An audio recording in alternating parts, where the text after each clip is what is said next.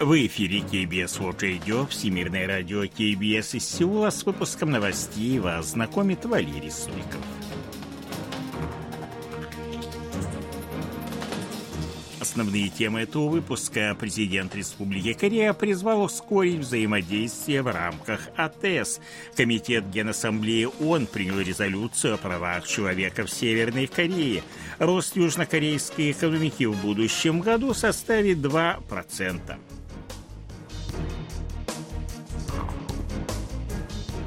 А сейчас эти и другие новости более подробно.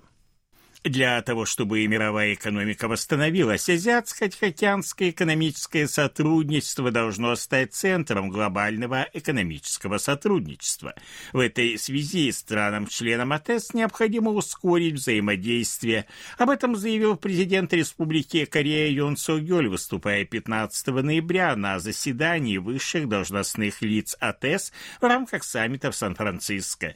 Он предложил обратить первостепенное внимание на такие такие области, как торговля, инвестиции, цепочки поставок, цифровые технологии и будущие поколения. Южнокорейский лидер призвал повысить устойчивость цепочек поставок, которые являются основной ценностью многосторонней торговой системы, и заявил о необходимости создать новые общепринятые стандарты и правила торговли, соответствующие современной цифровой эпохе. Сеул и Токио продолжат сотрудничать для противодействия таким глобальным вызовам, как ядерная проблема Северной Кореи, Палестины, израильские и украинские конфликты. Как сообщили в южнокорейском внешнеполитическом ведомстве, соответствующая договоренность была достигнута в ходе встречи министров иностранных дел Республики Корея и Японии Пак Чина и Йоко Камикава, состоявшейся 15 ноября в рамках саммита Азиатско-Тихоокеанского экономического сотрудничества в Сан-Франциско. Министры договорились продолжить консультации для организации трехсторонней встречи с их китайским коллегой в кратчайшие сроки. Переговоры глав МИД могут проложить путь к трехстороннему саммиту. 16 ноября военно-морские силы и морская пехота Республики Корея приступили к учениям по высадке десанта. Они проходят в районе города Похана, провинции Кёнсан-Пукто являются частью ежегодных учений Хогук. К ним привлечены 3400 военных, боевые корабли, вертолеты, десантные машины-амфибии, десантный корабль класса Токто. Учения, целью которых является отработка совместных действий действий ВМС и морской пехоты проходит в условиях максимально приближенных к боевым. Высадка войск осуществляется при огневой поддержке авиации и кораблей.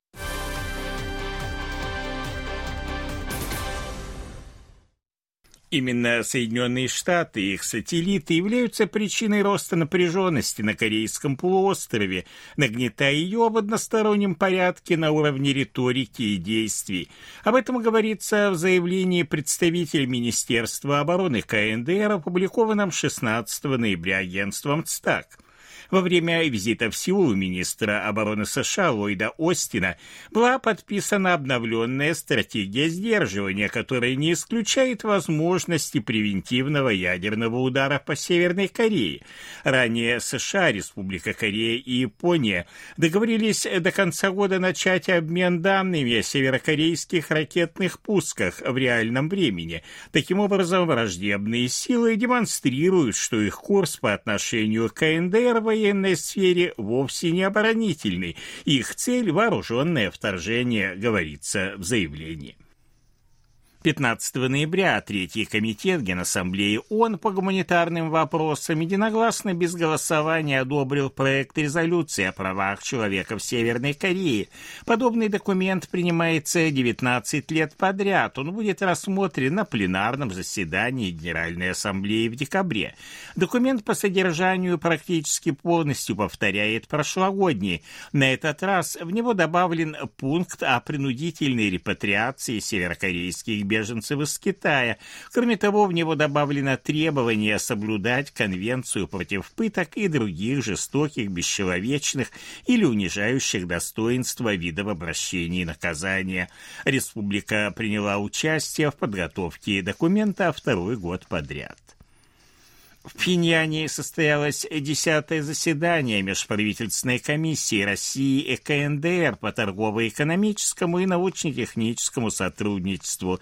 Ее сопредседателями являются министр внешнеэкономических связей КНДР Юн Джон Хо и министр природных ресурсов и экологии России Александр Козлов, сообщила 16 ноября агентство ЦТАК.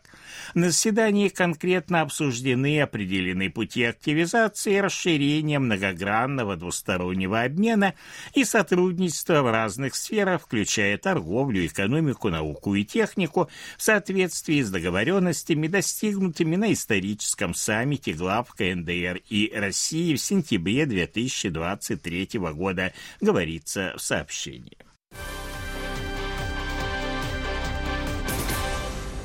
Южнокорейская экономика вырастет в 2024 году на 2% благодаря восстановлению экспорта, несмотря на низкий уровень частного потребления. Потребительские цены вырастут на 2,5% на фоне стабильных цен на сырье и сильного доллара.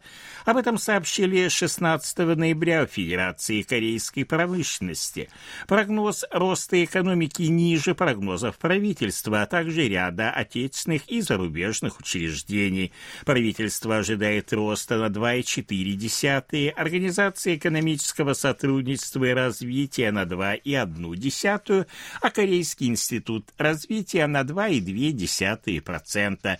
Прогноз роста экономики на этот год, опубликованный Федерацией корейской промышленности, составляет 1,3%. Республика Корея избрана в исполнительный совет Организации Объединенных Наций по вопросам образования, науки и культуры ЮНЕСКО на период с 2023 по 2027 год. Как сообщили в южнокорейском внешнеполитическом ведомстве, выборы состоялись 15 ноября на 42-й Генеральной конференции ЮНЕСКО в Париже. Республика Корея впервые вошла в исполнительный совет еще в 1000 1987 году, после чего входила в него постоянно, за исключением периода с 2003 по 2007 год. В исполнительный совет входят 58 из 194 стран, членов ЮНЕСКО, наряду с Республикой Корея, Азиатско-Тихоокеанский регион. В нем представляют Пакистан, Индонезия, Бангладеш, Шри-Ланка и Австралия. 16 ноября в Республике Корея состоялся ежегодный единый госэкзамен. Для участия в нем были зарегистрированы 504 588 человек на 3442 человека меньше, чем год назад.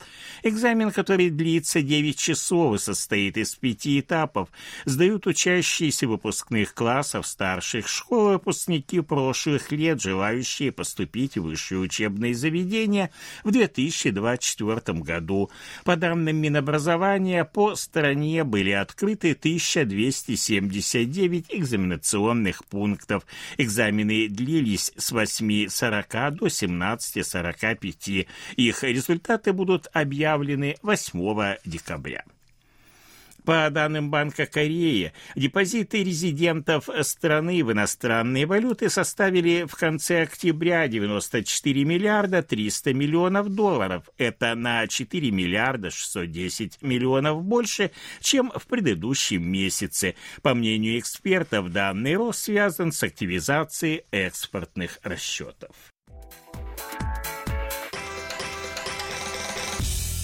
О ситуации на бирже, валютном курсе и погоде. Главный индекс корейской биржи Коспи составил 2488,18 пункта, индекс биржи высокотехнологичных компаний Косдах 811,11 пункта, валютные курсы 1296 вон за доллар, 1405 вон за евро. В Сеуле в течение всего дня дождь, ночью до плюс 3, днем до плюс 8 градусов. Это были новости из Сеула.